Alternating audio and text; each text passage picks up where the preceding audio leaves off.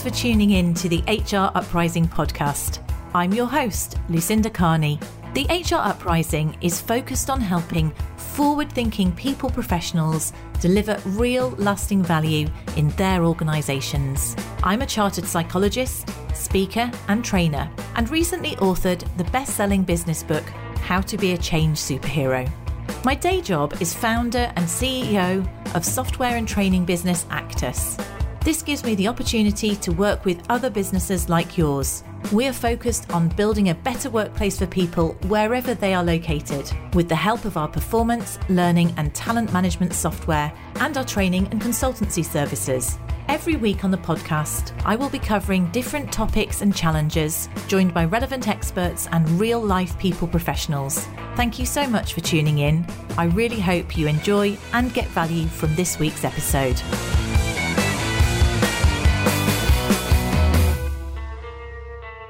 And welcome to this week's HR Uprising podcast. And this week we're going to focus in on the challenging topic of managing redundancy. In fact, how we can manage redundancy sensitively and positively. And I'm delighted I've got Jill Aburrow here from Heartfelt HR, who's an expert in this area. She's got an HR career of nearly 30 years and she's worked with all sorts of businesses in that, from large global businesses to small charities with a handful of employees. She's a chartered member of the CIPD, postgraduate certificate in employment law, and really specialises and often advises on redundancy issues. So her company's Heartfelt HR, which gives a lovely indication of the approach um, that you'd like to take, Jill. Would you like to explain how you started to specialise? Obviously, you've got a long career. How long you've been specialising in redundancy and, and managing that area? Well, it, it sort of I fell into it really. I've I've my HR career, as as you say, has been for a long, long time, and um, I've always been a generalist, and I redundancy ha- happened right from the very early days of my HR career. I was dealing with redundancies and supporting them, and I've learned such a lot along the way doing that. And it just uh, in my last um, corporate role, I ended up um, mentoring other people who were in the HR team and were doing redundancies, and they, they clearly didn't really know how to approach it all. So I just gave them the benefit of my experience. And I realized that I got a lot of experience and lots of you know lessons on how not to do it as well as um, things that work for people so that's really how i fell into it and um, and more and more i was asking to support businesses with redundancies um, so that is that, really my specialism now. So you've obviously put that into your book as well, haven't you? So you've written a book, Redundancy with Love, where people can refer to and I guess sharing that knowledge more widely. Yeah, absolutely. Um, the book came really because there's a lot of stuff out there on, on ACAS and, and other places about um, what to do um, in in the redundancy process, but there was very little on how to do it, and that, for me that's critical um, because it can make the difference between it being a total disaster for everybody and actually being positive for those taking part. And I've worked with so many managers and HR people who really don't know what they're doing with it. And it's frightening if you don't know. Um, and so I wanted to help people to understand really how to approach it all. And that's what the book is about. Yeah, I think that's such a valid point. The whole thing is not so much what you do, it's how you do it, because it could be the worst thing in the world for someone, but actually could be the best thing in the world. But a lot of the difference between those two options are going to be how it's handled, um, I guess, when you're working with people. Absolutely, and you know we're all different, so we all react differently to everything, and and managing all of that is really quite a fine art. Yeah, and, and before we go into some of the practicalities of how you do it, I'm interested in. I mean, it's one of those things also because some the way someone people do react differently and some of how they're going to react would depend on their circumstances. Let's say you know you've, you've just your, your partner's been made redundant or you've just got to had a life change where you've got to take on a huge mortgage or a small child or something. There must be lots of other things which obviously can't the organization can't take those into account when deciding who to make redundancy or whether to do them but they are going to impact on how people respond course they are and we've all got things going on in our lives that that our workplace doesn't know anything about necessarily and and shouldn't know anything about. Um, but you know even if you're absolutely fine uh, financially and haven't got any of those issues being told that the job that you've done for a while you're no longer going to be doing it it's a real life changer it's a real shock for even if even if people have volunteered to be honest it's a shock it's changed. It's yeah it's, it's huge change. They're going to go through lots of strange feelings aren't they? Um do you do you think do you see that there's um more going on at the moment? Is there in terms of you've obviously been working in this area for a number of years would you say that uh, people are responding differently to redundancies or there are more redundancies or is it similar to how it's always been over the last sort of 10 years it's similar to how it's all, always been. I mean, there are always ups and downs in redundancies. Um, you know, there are ebbs and flows in how businesses manage, and, and it's a part of working life now. It's quite rare to meet somebody who's gone through their whole career and not been made redundant at some point during it. Um, so it, it is a fact of life, but that doesn't make it any easier for the people who are either going through it or having to put other people through it. Absolutely. So, so let's go into some of the, the practicalities then in terms of this. Now, obviously, uh, there are natural responses which vary from person to person. What sort of reactions do you expect, or would you, when you've been training people on this or supporting others, what what do you sort of coach them to expect in terms of reactions and how to manage them? Well, the first thing is expect the unexpected because you just never know what you're going to get. I've had people who've burst into tears. I've had people who've cheered. I've had people who've rushed across the room and thrown their arms around me. Um, it, you know, there are, you can just, there will be any sort of reaction. Um, for some, it's a bit like being bereaved and, and they need time to grieve. Um, for some, even if it's voluntary, as I said earlier, it, it's it's frightening. And and i mean i was made voluntarily redundant at one point. And even though i'd said yes put my hand up said yes i, I will take redundancy i still felt rejected. I still felt as if they should be saying to me no no you can't possibly go. We need you too much. Mm. um, and that feeling was still there even though i'd volunteered. And so uh, you can't assume that just because people are ostensibly happy to be leaving, it means that actually they're comfortable with the situation or feel confident about what they're going to be doing next.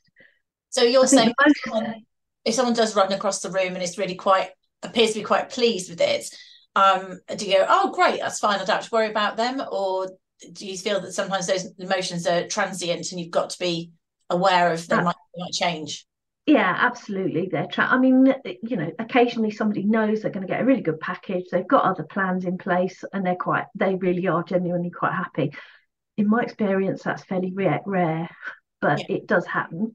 Um, but just uh, you know you can't predict how people will be or you and you can't un- always necessarily get into their heads and know how they're feeling. And the most common reaction of all is denial is people just don't accept that it's happening to them. And and the the key lesson really is to repeat and repeat and make sure that they understand what's happening and that they are actually going to be out of work at the end of this because it's a it's a real shocker. And one of the very early things I learned in my career was I went through a redundancy process with a young lad and come the date when his work finished he turned up for work the next day and it was really really shocking and horrible for everybody concerned because he just had not understood. And that was because he'd not wanted to understand so he hadn't listened and he hadn't taken it in. Um, so, and that was a really good lesson for me but it was a really tough one as well. So if you were practically making sure I mean, I guess the stuff that you have to do in terms of communicating um, is there something you you would do? Talk specifics as to what you would do to make sure someone has understood and to help them through the denial stage?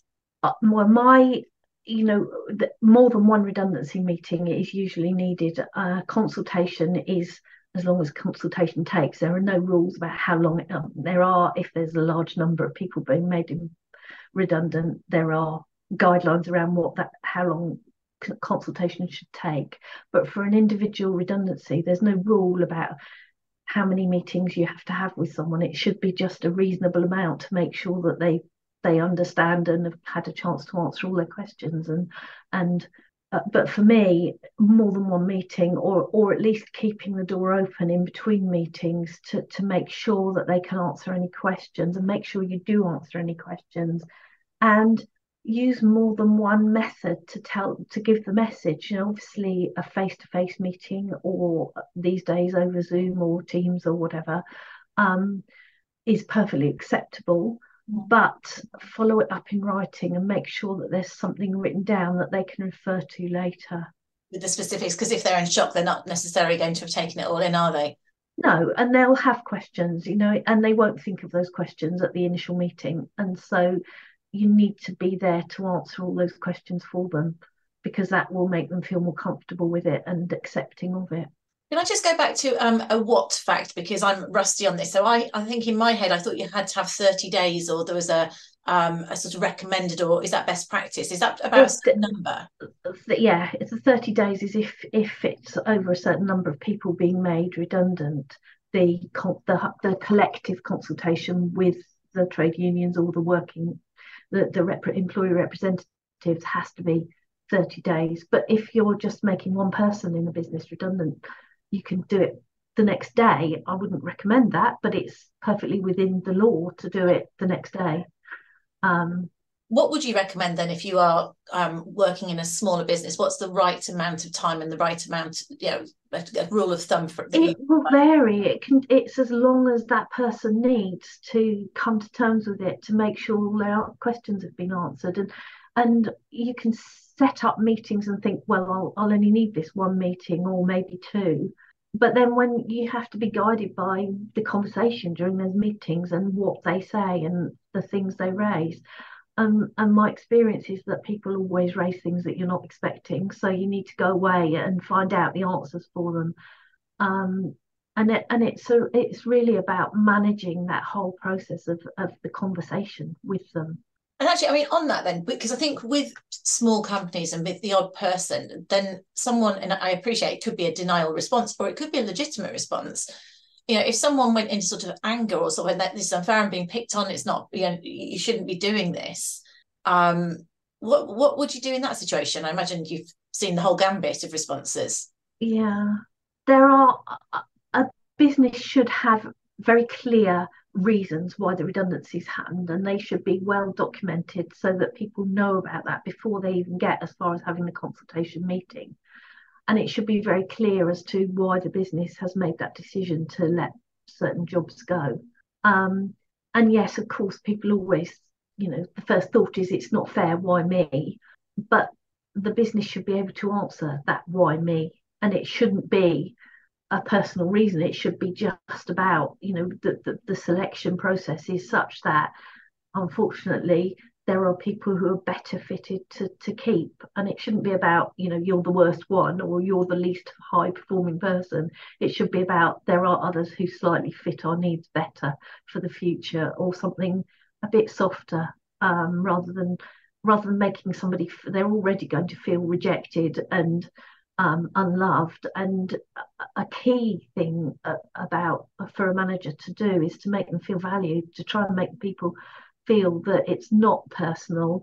It's unfortunate it's a business decision but it's not personal and they are valued and the work they have done has been valued and is important. And you know if possible the, the company will give them a good reference etc etc exactly um, positive messages I mean because it's the role that's been made redundant isn't it? So it's trying to detach that person from, from the this you know you yeah. as individual this is this is the issue is this business decision regarding the viability of this role um, as opposed to you as a person. It's quite key to to separate. Mm. Yeah, and the whole selection process, if it's done properly, should be very clear and it should be very transparent. I mean, an individual shouldn't know what another person has scored, but they could, should be able to clearly see that you know there is a process and that that that it's been scored fairly because of these reasons. And it'll be about you know how it will be about how well they're doing their job. And it may not be that they're doing badly and the company wouldn't want to lose them in normal circumstances. But if you've got to reduce your headcount then you're clearly going to keep the people who are very best at the job um, and the people who are perhaps not quite so good but are still doing well they're the ones who have to be let go and that's really hard so because it, you know we always it's human nature that we feel as though we've done something wrong and we've brought it on ourselves and it's rarely true So if it's, um, I mean, do you think it should be delivered, the messaging should be delivered by managers or by HR or a combination? A combination, ideally, but it, it's the manager to a large extent because the manager knows the individual better. They have got a good, hopefully good working relationship with the individual.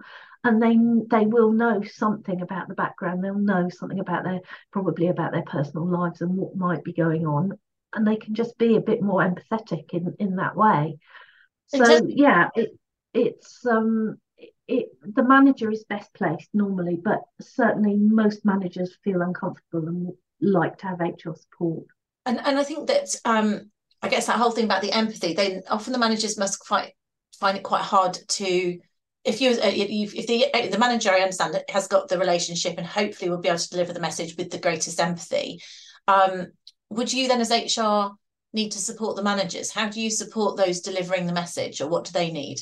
They need a whole load of stuff. They need often in a big corporate situation, um, a manager may be facing redundancy themselves even. So yeah. they may be giving somebody else a message, but having it given to them as well, which is really, really hard to deal with um, the manager needs to have somewhere they can offload because it's really difficult to have these conversations. And so a group of, of managers who are all doing it have a have a peer group where you can just go and talk about some of the reactions you've had or or just just offload it um, because it's a big mental burden to, to carry. Um, especially if you you know if you're making someone redundant that you've built up a working relationship with over a long period of time and you value them and like them it's really really hard to have to give them that message. So the managers need a lot of support um, training you know giving them that there are all sorts of things they can you can have a a checklist. Um, I've seen companies give them a script, which I'm not sure is the right thing because then they just read it and it can be a bit impersonal. But certainly a checklist of all the points they need to cover to make sure that they've got it all right. Um, they're not expected to know all the answers to all the questions that the people will raise, and, and the managers should know that they don't have to answer all the questions there and then. Just make a note of what the questions are and go away and find them out and go back to people. Um, I suppose it's from an organisation point of view, if there's a large number of them, it's about a consistent set of messages, isn't it? Um, so that's where having a script or bullets there because you want people to. You, the last you, you want to avoid the example that you mentioned earlier about somebody not hearing it. So you want the message to go over clearly, but with empathy. Absolutely. Those people who aren't being made because that's also I remember when I've seen this happen in my corporate career um, one of the key focus areas because often lots of the energy goes on those being made redundant but the business still has to function. They're making a decision for a, a business reason and this is going to have an impact on those who are staying. What what's your recommendation there? Yeah the survivors I, there's a whole chapter in my book about the survivors. It's really important that you look after them because they are the people who are going to help your business to move forward and thrive but they are going to be feeling very uh, first of all they'll be feeling relieved that it's not them that's going but that will be very short lived and then they'll start to think well um you know is this the only tranche of redundancies? Are there going to be more? Am i going to be next? Um they'll be worried about the extra workload that may be coming their way because half their colleagues are leaving. They may be grieving people that they worked with for a long time and are great friends with there you know that relationship is going to be severed in a, in a way. And so that there's there's a bereavement feeling again. Um they it's a time when they're likely to start to look for another job. So it's a really and and you know the word will be out there that this company is making redundancies. So competitors will be looking at taking some of those people on and they'll be saying to them do you know anybody else who might come and work for us. And so, you know, there's an easy access for people who are left as the survivors to to find other jobs quite easily. So it's you really need to look after them at this point. Yes, I can see that because it's um, it would be quite easy if people are wobbly and then they don't, and also if they don't think you've treated those who are exiting well, that could affect their whole sort of perception of the organisation and their engagement.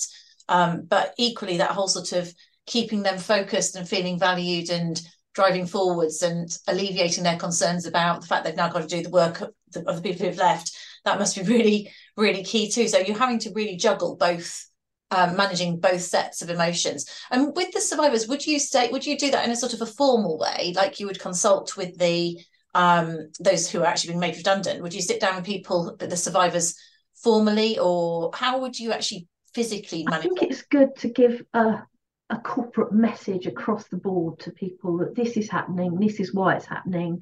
Some of your colleagues will be or are being affected, and this is really unfortunate. And that, but the business is is got plans going forward that do involve, um, you know, those who are going to be left behind. Um, and we've got, you know, every confidence that you will help us to grow or something something along those lines but just yes tell them what's happening because otherwise people just gossip and the wrong messages get get sent out there. Um, but you you shouldn't be talking about obviously individual cases or about anything anything that that could could give people the wrong impression. So it's it's a difficult balancing act to get the messaging right. Um, it's also a really good time to start looking at employee engagement and how people are feeling about the employer because you're absolutely right they will be um, looking very closely at how it's handled and whether it's being done kindly and compassionately and with dignity um, because they know that sometime in the future that might be them. And and it's a very good test of a company um, as to how they you know how they treat their people and there is a message as well about why something's being done because people can let's let's say you know um, a market has changed or a competitor a, a particular product is no longer re- um, relevant or viable that's a legitimate business rationale for Absolutely. redundancy if those people who are staying understand that they can see that actually they're part of an organization that is aiming to you know to be profitable to to be productive and is making strong strategic decisions. So they kind of need to understand the the why and buy into it you'd think as well wouldn't you in terms of that? Absolutely absolutely that's critical. And um and it will make the difference between people staying and and working with the company in the future or thinking no i've i've had enough of this. I i i'm too scared. I don't don't like this company. I don't want to stay no absolutely. So so i guess so we've covered really uh, you know the fact that if you're managing consultancy with um, if you're run, running consultancy or talking to someone about redundancy whether it's a group or or lots of them um the main thing you said is expect the unexpected people react in the wildest ways whatever you expect. So so being aware of that. It's good practice for it to be done by the managers because they've got the empathy um, and the relationship with the hr potentially to get support from there but maybe give them um, bullet points or something to make sure that the message is consistent.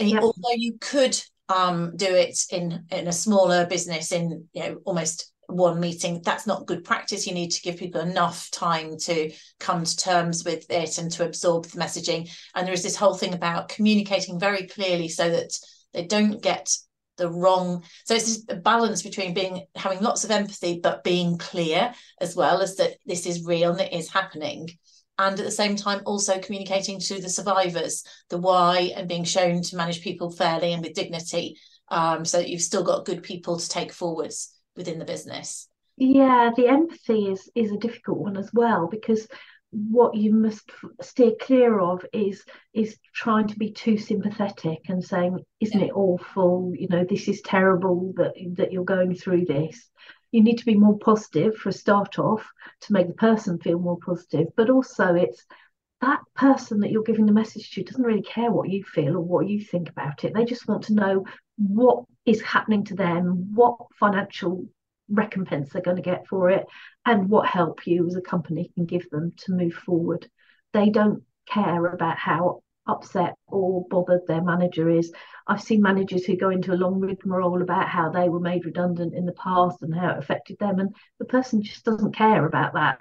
Um, I absolutely understand the managers trying to be nice and and supportive, but actually you need to be very clear and you know the best the kindest thing you can do is to be clear and concise and and sort of straightforward and and sort of just saying it how it is not trying to not trying to fluff it all up and and give a lot of unnecessary background and uh, stuff to it. It really is keeping it concise. Concise and sort of succinct because it allows people then to get out, go away and get away from the shock rather than have to sort of share their emotion. They might want to go and think about things separately. But i can totally see how it, there's a temptation to over explain or over empathize but it's making it about us. So the message it's about that person. And i suppose the, i mean i'm thinking if this was me um i think i might say look I, i'm going to be really succinct. I'm, please don't please don't think that i'm i'm being um i like it you know i don't have yeah huge empathy for the situation but i don't want to I don't want to confuse things. I'm just going to keep this quite clear and, and um, succinct because it's a difficult conversation for both of us. Something like that, I think, I, a bit like a performance management conversation, is it probably I, you you can say that that you're having to be concise. You can explain that it's not that you you know yeah. that you don't feel for them. You just want it to be really clear. Yeah, yeah. Especially if it's somebody that you you, uh, you know have often have quite long conversations with, then yeah. you, are behaving slightly differently to the norm. But by yeah, definitely explain um, yes, the reasons for it, and they they will appreciate that. Yeah, I think so. So, any final messages, Jill, in terms of top tips for our listeners that we've not covered? Um, my my top tip really is to think about how put, put yourself in their shoes in as much as if if your spouse or your child or or a family member came home or even you yourself were told you were going to be made redundant how would you want to be treated? How would you want them to be treated?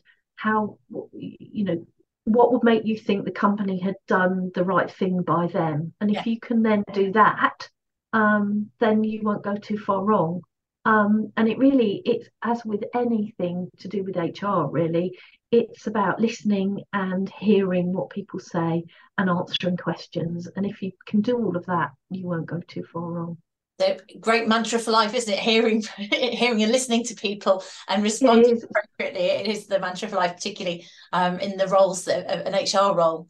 Uh, Jill, thank you so much for um, coming on the HR Uprising podcast. If anyone wants to get hold of you, um, I'm going to put your details in, um, obviously the show notes as I usually do. But are there any anywhere in particular that you'd like them to get hold of you? Is it LinkedIn or other routes? Uh, yes, I'm on LinkedIn um, or my website, which is heartfelthr.com um, and you know, and you can buy the book there as well, um, and all about a heartfelt HR. So that's wonderful. Thank you so much for your time today. Thank you, Lucinda. Great talking to you. I really hope you found this week's episode useful and enjoyable. If you did, perhaps you could recommend us to a friend or colleague, or give us a review on your platform of choice. It really helps new listeners to find us. Now, you can access links to any of the information mentioned in this show via the website www.hruprising.com. Further free resources are also available at www.actus.co.uk. There you can also find out more about our software and training solutions. Finally, why not join our LinkedIn group, the HR Uprising? To share ideas and collaborate with other like minded people professionals. Thank you for listening to the HR Uprising podcast.